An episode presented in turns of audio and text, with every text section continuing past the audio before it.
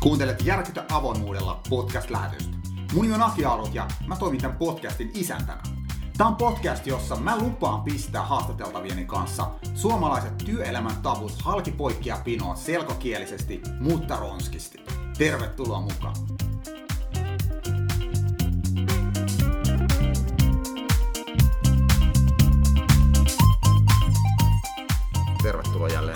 Podcast-lähetyksen pariin musiikkitalolle Helsinkiin ja mulla on vieraana somejulkis Juho Toivola Elisasta. Oikein paljon tervetuloa. Kiitos.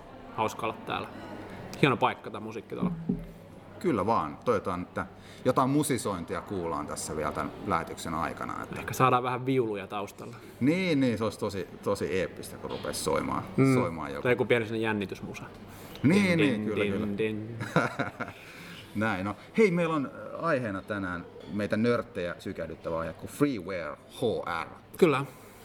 Ja puhutaan siitä kohta vähän enemmän. Juho kertoo, mitä ihmettä se tarkoittaa, mutta kerrotko Juho vähän itsestäsi taustaa niille harvoille, jotka sua nyt jollain tavalla tunne? Joo, mä oon tota, psykologimies koulutukseltani ja työura on mennyt vähän lyhykäisyydessään silleen, että valmistumisen jälkeen pari eri konsulttifirmaa tuli koluttua ja sen jälkeen meni Finnairille töihin. Vedin siellä rekrytointitiimiä ja sitten siirryin sieltä nykyiseen työpaikkaani Elisalle, jossa myöskin vastaa rekrytointi työnantajan mielikuva-asioista. Ja, tota, siinä ohella sitten kaikenlaista pientä yrityskuvioa ja omaa, omaa tota, noin, projektia viritelty.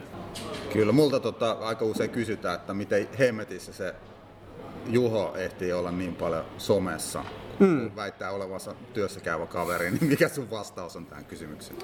No varmaan se, mistä vaihdettiinkin jo muutama sana, eli, eli se on osa sitä työnkuvaa ja, ja tavallaan itse uskon vahvasti siihen, että tämmöiset yritysbrändit on vähän pasea ja tämmöinen organisaatioviestintä ylipäätään, eli organisaatio näyttäytyy niiden työntekijöidensä ajatusten kautta ja, ja, ja mä koen, että mä teen mun työtä niin kun mä oon somessa ja kerron siellä ajatuksen, niin samalla mä myös tavallaan brändään, brändään niin kuin työnantajaani siinä, eli se on ihan niin kuin järkevää tekemistä.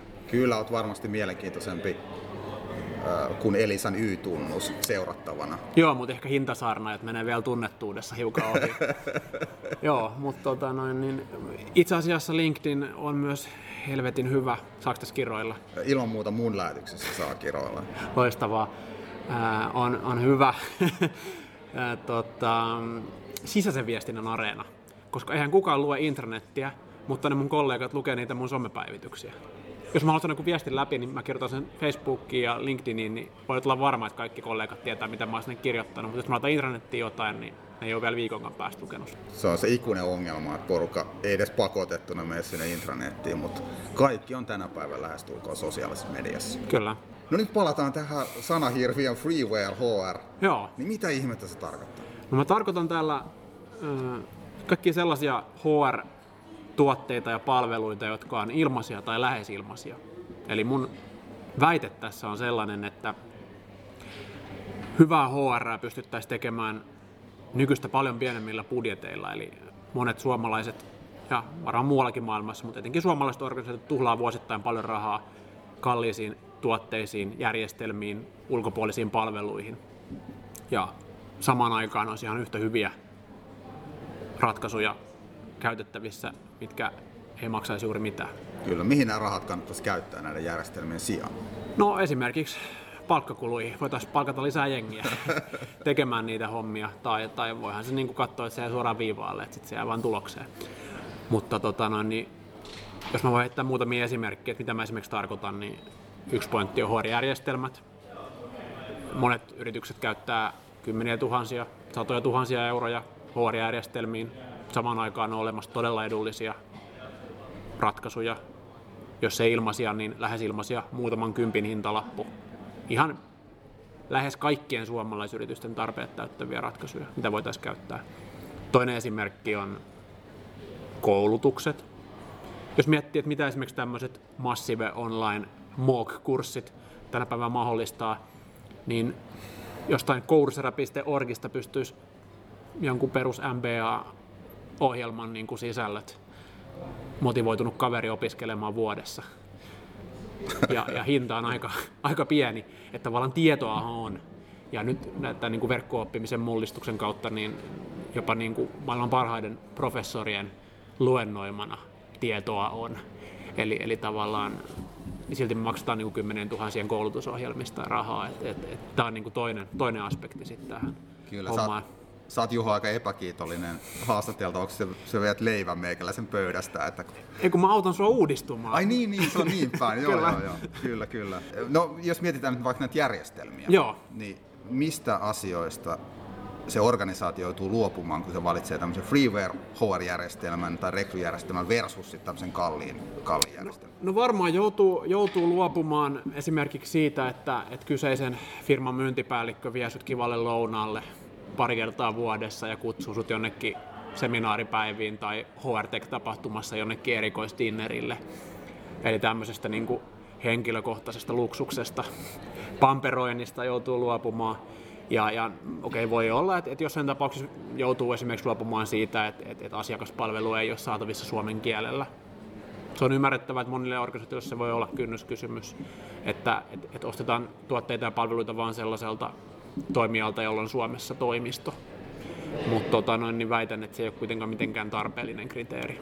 Kyllä, onko näissä ilmaisissa tai melkein ilmaisissa järjestelmissä, niin onko niiden suunnittelufilosofiassa jotain poikkeavaa verrattuna näissä isoissa massiivisissa järjestelmissä? No monestihan ne tukeutuu johonkin olemassa oleviin teknologioihin, jolloin on rakennettu siihen päälle aika paljon siellä totta kai, koska jos on halpaa tai ilmasta, niin silloin siellä ei ole taustalla ihan älytöntä määrää myöskään työtä, eli siellä on niin kuin hyödynnetty jotain avoimen lähdekoodin ratkaisuja esimerkiksi, lähdetty sen pohjalta tekemään.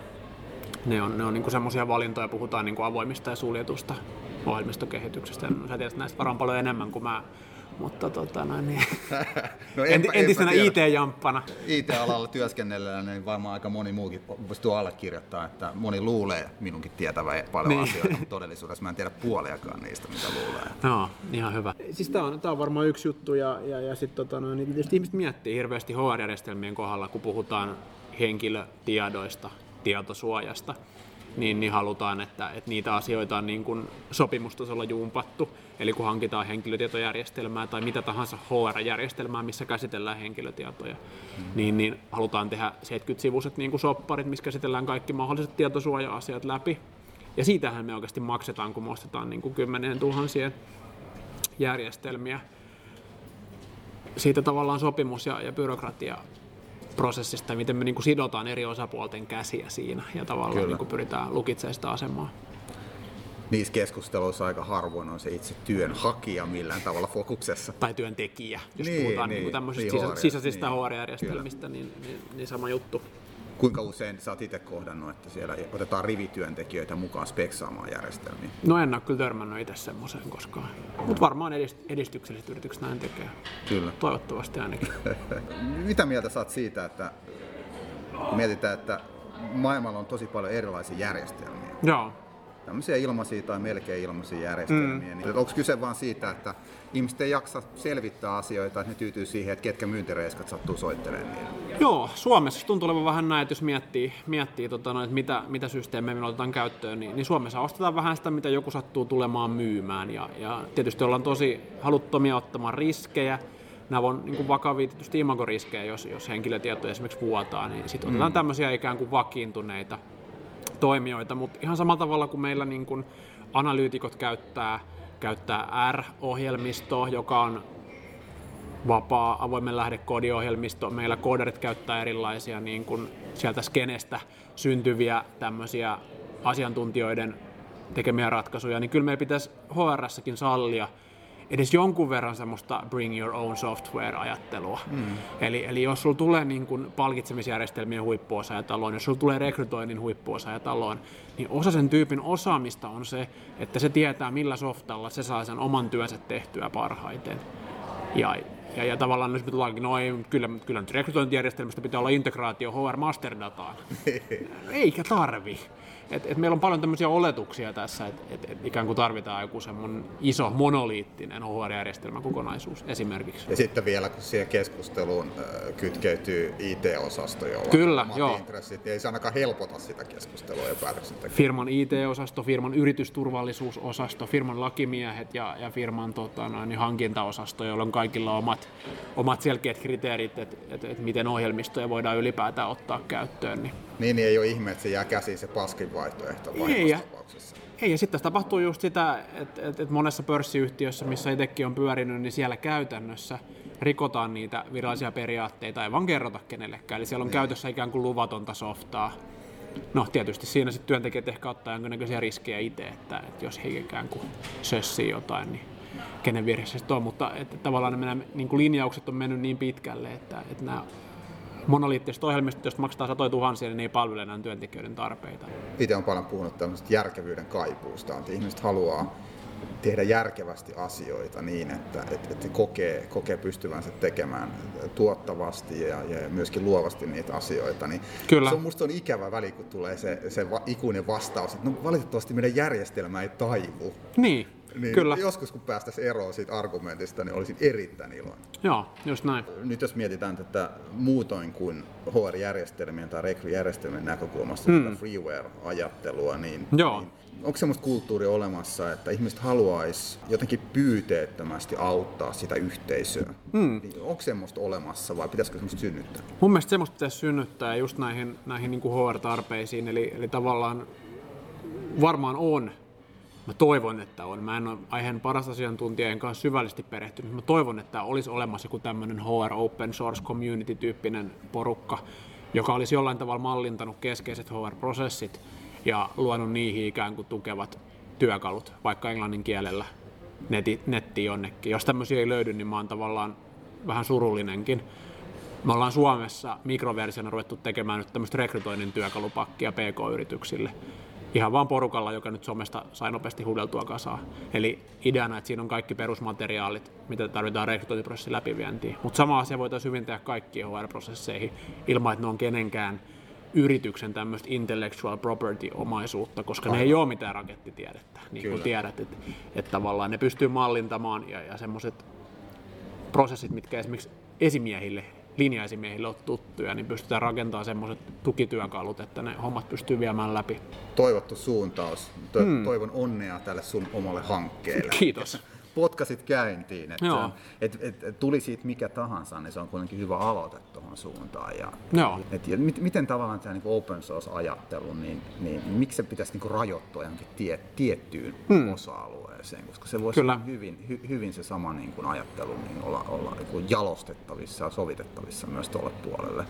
Kyllä, ja sen, sen pystyy voimaan vaikka mihin ulottuvuuksiin, että, että me ollaan jopa isojen yritysten rekrytoijien kesken viritelty tämmöistä niin kuin freeware kandien lähettely jeesausmeininkiä, eli, eli syötetään, syötetään toisillemme niin kuin rekrytoinneissa ehdokkaita, jolloin tavallaan syntyy arvoverkosto, mistä saat hyviä, hyviä liidejä noin niin kuin työnhakijamielessä suoraan niin kuin joltain toiselta rekrytoijalta ilman, että siinä on tämmöistä niin rekrytointikonsulttiekosysteemin osallisuutta ollenkaan. Että, niin, niin. Et, et, et samanlaista tämmöistä niin kuin pyyteetöntä jeesaamista niin tässä HR-skenessä – kaipaisi, koska meillä on kyvykkäitä ihmisiä, mutta tavallaan nyt ongelma on vähän se, että nämä, ketkä on niin organisaatioissa, linja, linjarooleissa tai HR-rooleissa, niin ne on ylityöllistettyjä ja ne on niin pakotettu käyttää näitä kalliita palveluntarjoajia ja ratkaisuja, koska ei ole ikään kuin aikaa, että ehtisi ajatella itse, että miten tämä kannattaisi tehdä eikä ole mitään yhteisöä, mihin voisi turvautua. Mitä nyt jos mietitään tämmöistä henkilöä, joka, joka on kiinnostunut tästä freeware HR-ajattelusta, niin, Joo. niin, niin millä tavalla tämmöisen ihmisen pitäisi nyt heti tästä päivästä lähteä jollain tavalla muuttaa sitä omaa tekemistä, tai miten hän pääsi jyvälle siitä, että Joo. miten tämmöistä isojen toimittajien tai perinteisen toiminnan niin Ikeasta voisi jollain tavalla irtautua? No, no hyvä esimerkki on lähteä ihan googlailemaan tai Eli katsomaan sitä, että, että mikä se sun oma, oma tekeminen on, millaisia, esimerkiksi sulla on 2017 vuodelle, millaisia tavoitteita, mitä sun pitää tehdä. Ja, ja lähtee ihan selvittää, että, että tota noin, niin millaisia työkaluja on esimerkiksi saatavilla sen asian tekemiseen. Ää, on ihan varma, että, että useampien henkilöiden kohdalla siihen löytyy joku ilmainen ratkaisu, tai sitten semmoinen ratkaisu, joka maksaa maksimissaan muutaman kympin kuukaudessa. Tämä on niin kuin ikään kuin se, se millä saa noita niin kustannuksia laskemaan kannattaa myös somessa huudella. Yllättävän vähän Suomessa tapahtuu semmoista niin kuin vinkkihuutelua. Ihmiset niin ajattelee, että se on niin noloa, jos ei tiedä itse. Niin, niin, niin harva uskaltaa kysyä, että hei, etsin niin kuin palkan laskennan tarpeisiin jotain halpaa tai ilmaista järjestelmää PK-yritykselle, niin mitkä olisivat hyviä vaihtoehtoja.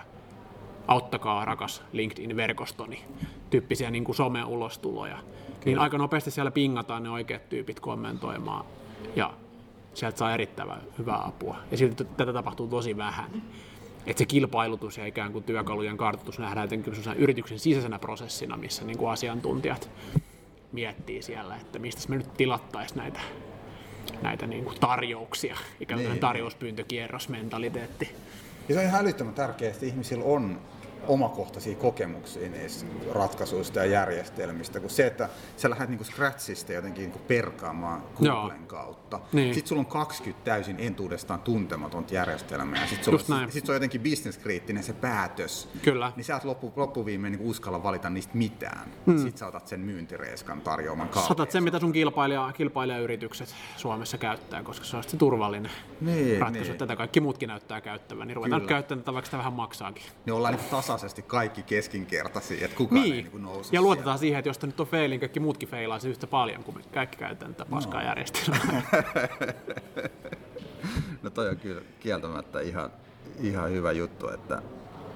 Mutta Va- aika harva, niin. aika harva suomalainen pörssiyritys on uskaltanut ottaa käyttöön mitään tämmöisiä niin kuin vapaa lähdekoodin tai jonkun pienen toimijan esimerkiksi ratkaisuja. Mm. Et, et helposti käytetään näitä legacy toimittajia. Jos miettii kasvuyrityksiä, no. niin jossain vaiheessa kasvuyrityksessä, kun, kun se firman koko kasvaa ja luontaisen heimorajan niin kun äärirajoille kyllä 150 väliin, niin sitten on jotenkin, että me kasvamme nyt aikuisiksi. Kyllä. Sitten pitää jotenkin niin aikuisia järjestelmiä ratkaisuja kyllä. Niin löytää, että jotenkin, että miten tämä skaalautuu jonnekin tuhanteen tai kahteen tuhanteen. Ja niin, kyllä. Miettii jo niin valmiiksi tämmöisiä asioita, niin kuin organisaatio, milloin olisi vielä vuosikausi edellytyksiä toimii hirveän ketterästi, niin se kyllä. hirveän järjettömän Joo, ja tota noin, niin olin yhdessäkin firmassa kerran juttelemassa, missä ne Trellolla pyöritti tota noin, niin, rekryjä käytännössä Joo. ihan näppärästi, ja sitten oli se paine, että tähän pitäisi saada nyt joku muu. Ja, ja sama ajatus nousi, että no miksi, miksi ihmeessä, että tähän pyörii, niin kuin, mutta tämä ei skaalaudu. Onko te varma? niin kuin, että, että just niin kuin ajatellaan sitä, että, että, että, että, että halutaan pilata ne hyvät ratkaisut just jollain mm. tämmöisillä no, in, industry standard niin. ratkaisuilla. Oletko Trello itse pyörittänyt Joo. Oh. Ja aika isossa mittakaavassa. Joo. Kyllä.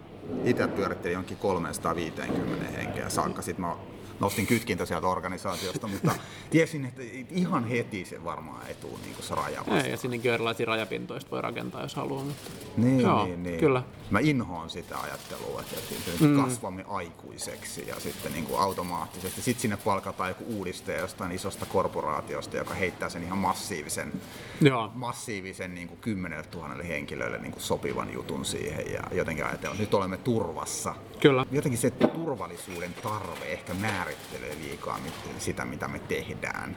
Kyllä. Ja tämmöinen kokeilu ja niin kuin epäonnistumisen kautta oppiminen, niin se hmm. voi olla vaikea, niin kuin, jos niillä on merkittävää niin kuin business, business-vaikutusta niille asioille, mutta mutta pitää myös hyväksyä se, mä oon itse hyväksynyt sen, että mä oon tehnyt vääriä järjestelmävalintoja. Mm, kyllä. Mä heitän sitten vesilintua järjestelmää ja vaihdan sen. Et, niin. ja, ja kun firma siirtyy uudenlaiseen vaiheeseen, niin välttämättä se järjestelmä, joka on joskus ollut se ihan täydellinen, mm, niin kyllä. ei se välttämättä olekaan se sopiva vaihtoehto. Just näin.